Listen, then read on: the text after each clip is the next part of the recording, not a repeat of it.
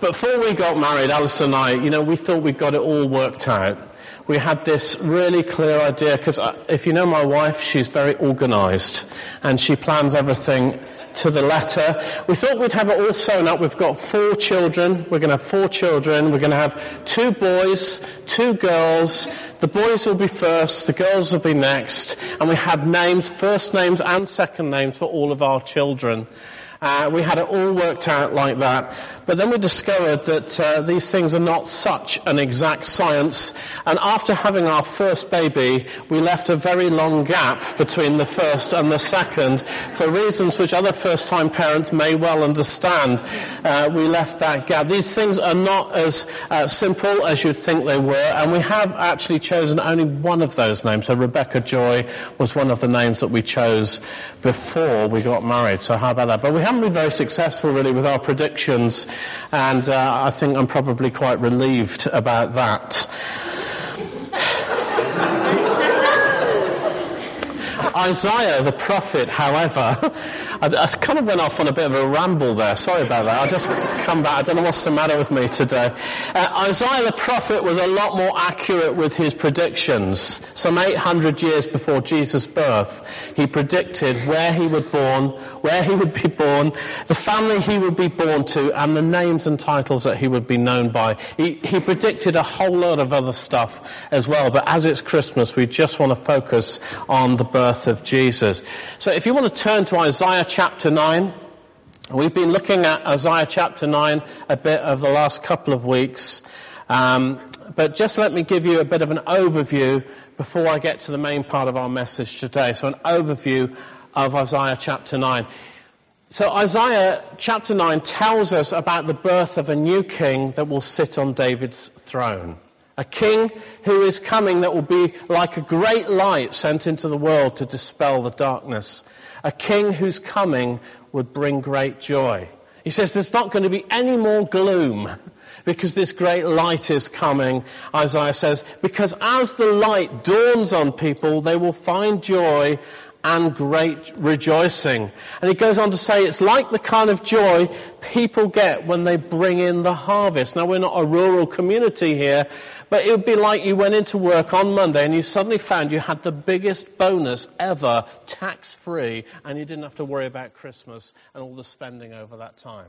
It's like that kind of joy that you would experience. It's like the kind of joy people have when they get a great victory. That's what it says there in verse 4. So it's a bit like when your football team wins, or we had a bit of it with the London Olympics, didn't we? There was a kind of nationalistic joy that's the kind of thing that he's talking about. Or it's like the kind of joy new parents get when their baby is finally born and there it is lying in their arms, verse 6. And there's nothing quite like it when you actually get that baby lying in your arms. You've been waiting for them, you've been dreaming about them, you've been wondering about them, but to actually have that baby lying in your arms, there's no joy that can be compared with it. And it's this baby, it's this child that's born that is the main focus of the rest of the passage and the joy that Isaiah foresees. You see, it's all about joy. I mean, the whole of this service today has been about joy, but that's because the coming of Jesus is about joy. So the angel says to Mary, he says, I bring you good news that will cause great joy for all the people. That's in Luke chapter 2. And so Jesus is literally joy to the world. Did you know that God was all about joy? Did you know that He was all about joy? I'm so glad that God is not a gloomy God. You know, when I was growing up, I kind of had this impression that God was just so serious. He was so serious, he's so stern and austere, especially when you look at some of the frowning religious buildings that are around some of our towns. God just looks so serious and probably angry. Yes, he's probably angry. That was the impression I got. I wasn't the, the greatest behaved child. I did things wrong. On one particular occasion, with my catapult, I put a hole through my mum and dad's caravan window just before they were about to sell it. I wasn't a good boy. So God, He was an angry God. That He was definitely an angry God. But no, it's not true. God is all about joy. He's not angry. In fact, He's always in a good mood. He never has an off day. He never gets out of the wrong side of the bed. It's all about joy. Did you know that God is actually happy. God is actually happy. And when He looks at you, He is actually happy. He's not a gloomy God at all. And He wants the world to be a happy place too, which is part of why Jesus came. He's good news from heaven and He is the bringer of great joy. So what is the reason for this joy? Why does the birth of this child cause such mirth and merriment in heaven for earth? Well, there's two things I want to just share with you now. It's because of number one, because of who he is. That's what causes joy. It's because of who he is. And it's because of what he's come to do. So let's just read the passage now. Isaiah chapter 9, if you found it by now, it's verses 6 and 7. Isaiah 9, 6 and 7. For to us a child is born, to us a son is given, and the government will be on his shoulders, and he will be called Wonderful Counselor, Mighty God, Everlasting Father, Prince of Peace, of the greatness of His kingdom and peace, there will be no end. He will reign on David's throne and over His kingdom, establishing and upholding it with justice and righteousness from that time on and forever. And the zeal of the Lord Almighty will accomplish this.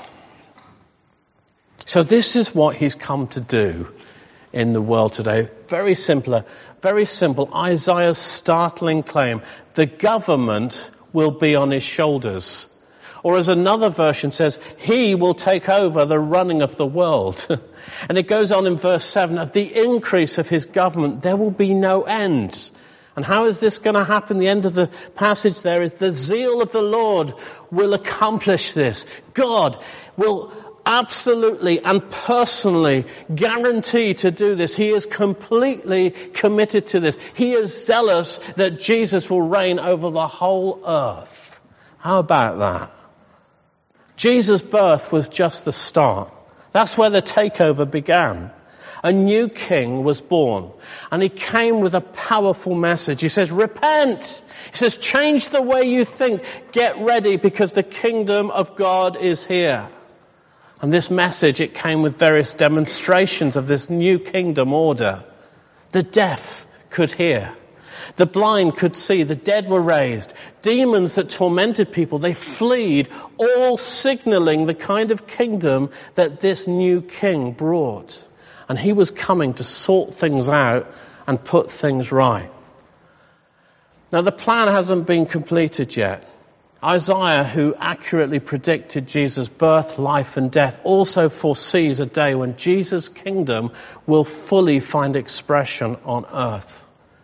And so we pray, don't we? His kingdom come. That's what we pray. We pray this. And, and, already, as some of the stories you've heard today, His kingdom has come. His kingdom is coming and will fully come. We're seeing measures of the kingdom. We're seeing greater measures of that kingdom here on earth. But there's so much more to come. So much more darkness to be dispelled. You've only got to look around the world to see that there's a lot of darkness out there. There's a lot of hopelessness. There's a lot of despair. So much injustice to be overturned. And all this is possible because of Jesus and who he is. Isaiah gives him these four awesome titles, which I want to talk about for the rest of our time. Here it is Wonderful Counselor, Mighty God, Everlasting Father, and Prince of Peace. Wonderful Counselor. What does that title mean? What does it say about who this king is? Well, that word wonderful. In this passage, it literally means incomprehensible. It means one who causes us to be full of wonder. The word's much weightier than how we use that word wonderful. We say all sorts of things are wonderful, don't we? So it's a wonderful day today. Or we say it's a, it's, it's a, lo- it's a wonderful thing, meaning lovely, or, you know, it's likable in some way. What a wonderful person. But Jesus is wonderful in a way that is mind boggling because this speaks of his transcendence. It speaks of his otherness, his superiority over all things. He is creator, not created. He's outside of creation and beyond our understanding. And his name, it says, is beyond all other names. But his full title is Wonderful Counselor. And the word counselor, you know, if you say that, we immediately think of somebody that we go to with our problems. Now, of course, we can do that. We can go to Jesus with our problems and we can find comfort and wisdom, but this word is so much more than that. In ancient Israel, the term counselor was used to picture a king giving wise counsel to his people. And actually, this word is about royal authority. So it's not just about good advice, but it's also about power to act and to remedy. A royal advisor with power to act. I mean, don't we need some of that in the world today? We need somebody who is so wise, who makes decisions correctly, who sees things through to completion and does it over and over again and never once gets it wrong. Imagine a world leader like that. That's who Jesus is. Wonderful counselor. He's also mighty God. Isaiah makes it very clear that this child on David's throne is both fully human and fully God. Jesus is the man who is God. And he goes on to say that God is Emmanuel, meaning he is God with us. God as man means that he's fully identified with us. He knows what it is to be human. He knows what it is to feel pain, to get hungry, to sweat, to face rejection, to be tempted, to be disappointed. God with us. This means that he's not distant and aloof. He's not sitting up there in some far off mystical land. He's not out of reach, out of, out of touch God, but a God who is near, a God who's close to us, a God who is among us, a God who is interested in us, a God who wants to be intricately in, involved in our lives. You know, perhaps you needed to hear that today. He cares. He knows. He's there. He's not distant. He's with us. He's with us. And He's completely for you. But He's also mighty. He is mighty God. Mighty God. And do you know, translators, if you, if you read around this word, they've had all sorts of debates about this word, mighty, this title, mighty God, because actually the best uh, translation or the essence of that, those, that phrase is hero God heroic one. It's a bit like saying super God instead of Superman. I mean, how many depictions of Jesus have you seen like this? Super Jesus. But that's exactly what it is. That's the description that is being given, the title of him. He's super God. He's heroic. He's strong. He's powerful.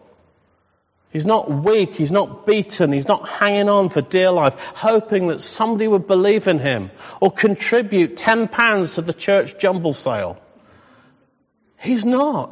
You know, sometimes when you hear people talking about Jesus, especially in the media, you think this was the case, that God is sort of hanging on, that he's looking on, seemingly overwhelmed by the problems of the world, too meek to make his presence known, too powerless to act.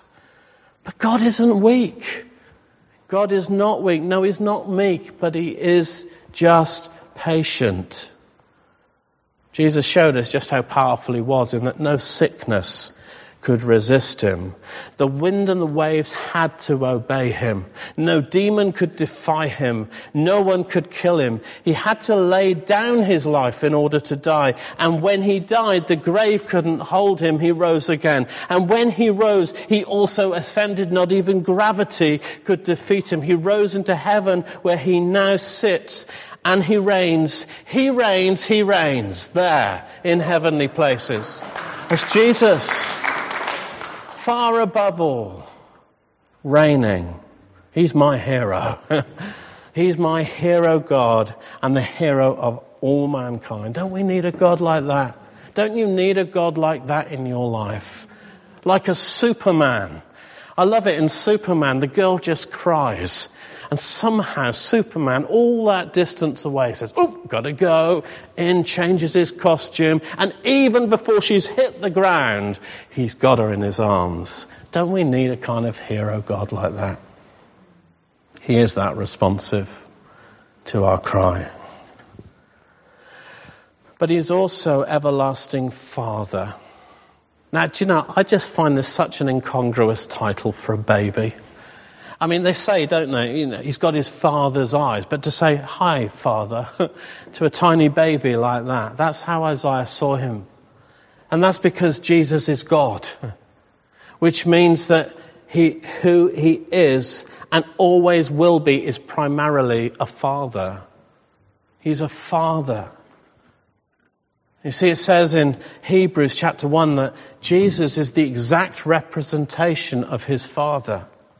He is the image of the invisible God. Jesus showed us what the Father is like, really like. He even told his disciples, he says, anyone who's seen me has seen God, seen the Father.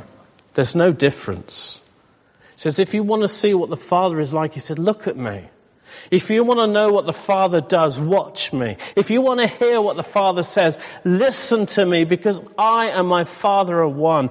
I am in my Father and He is in me.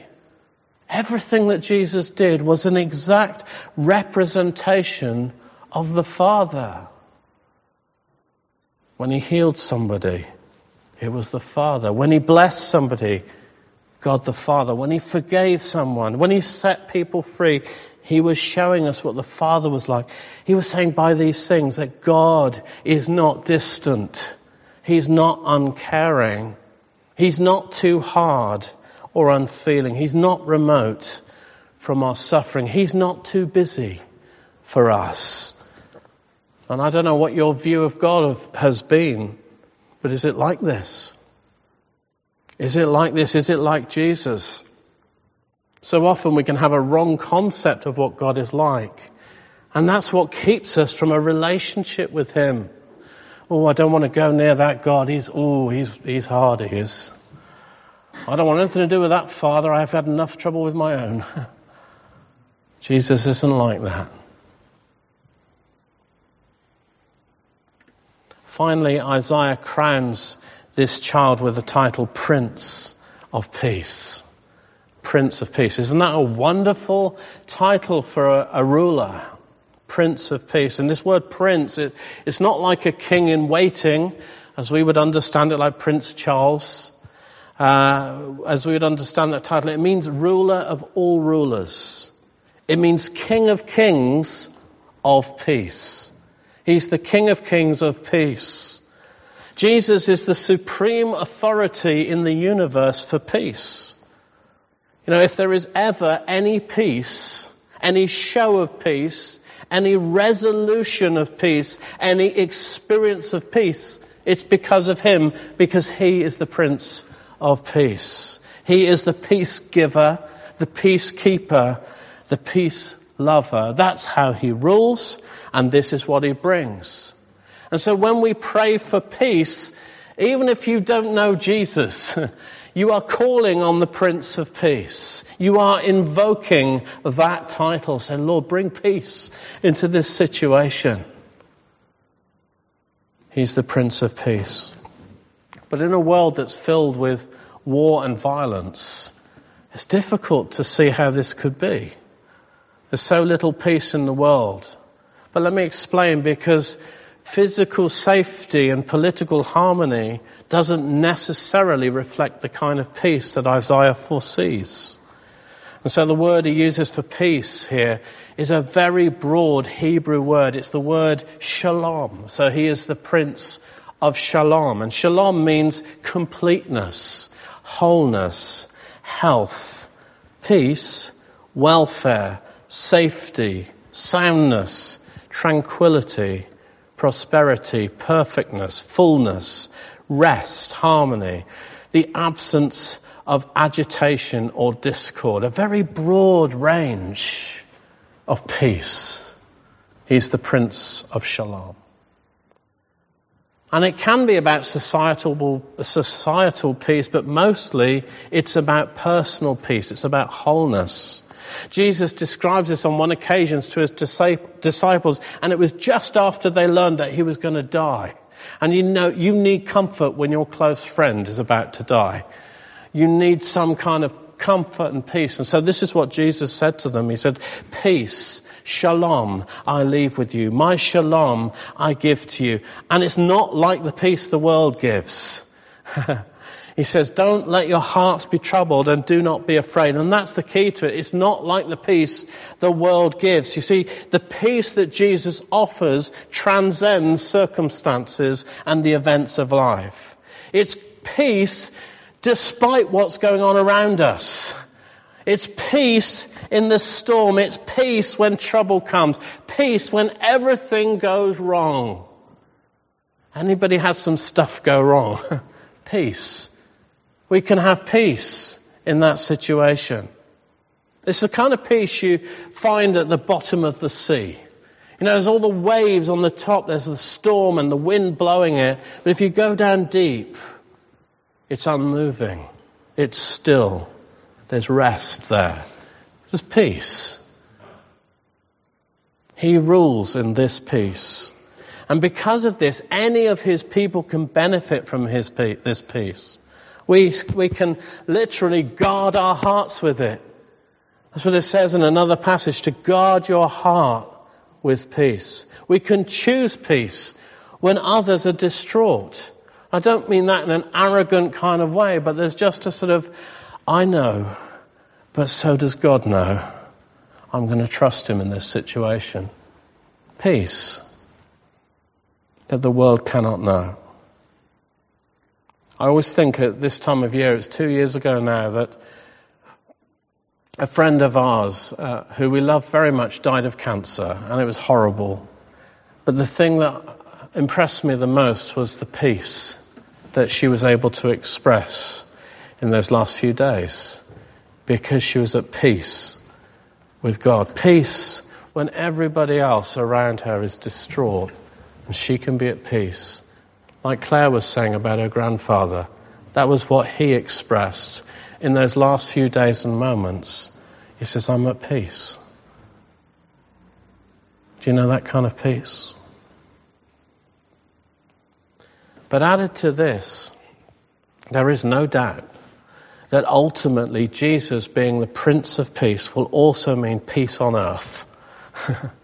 peace on earth, on the whole earth, is what his government of the world will bring, because that is how he reigns. So let me just conclude then today.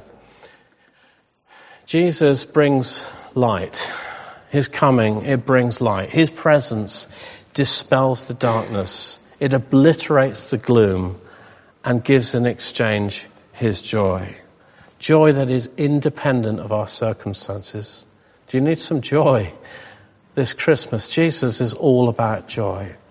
And there's a new king amongst us, and he started to restore order. That's what he came to do.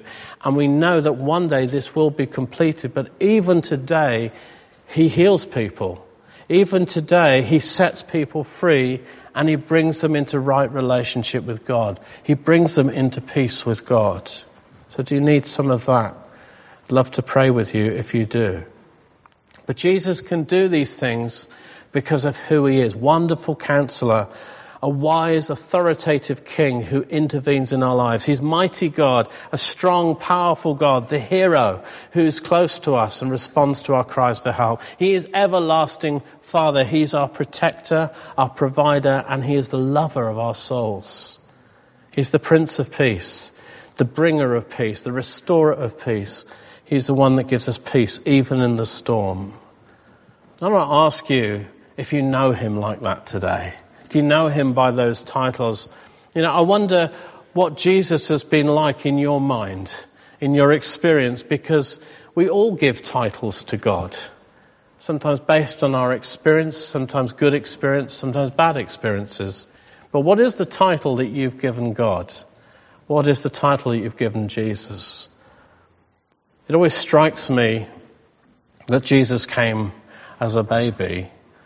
You know, a baby is something that you can hold in your arms and hold close to you. What's so threatening about a baby?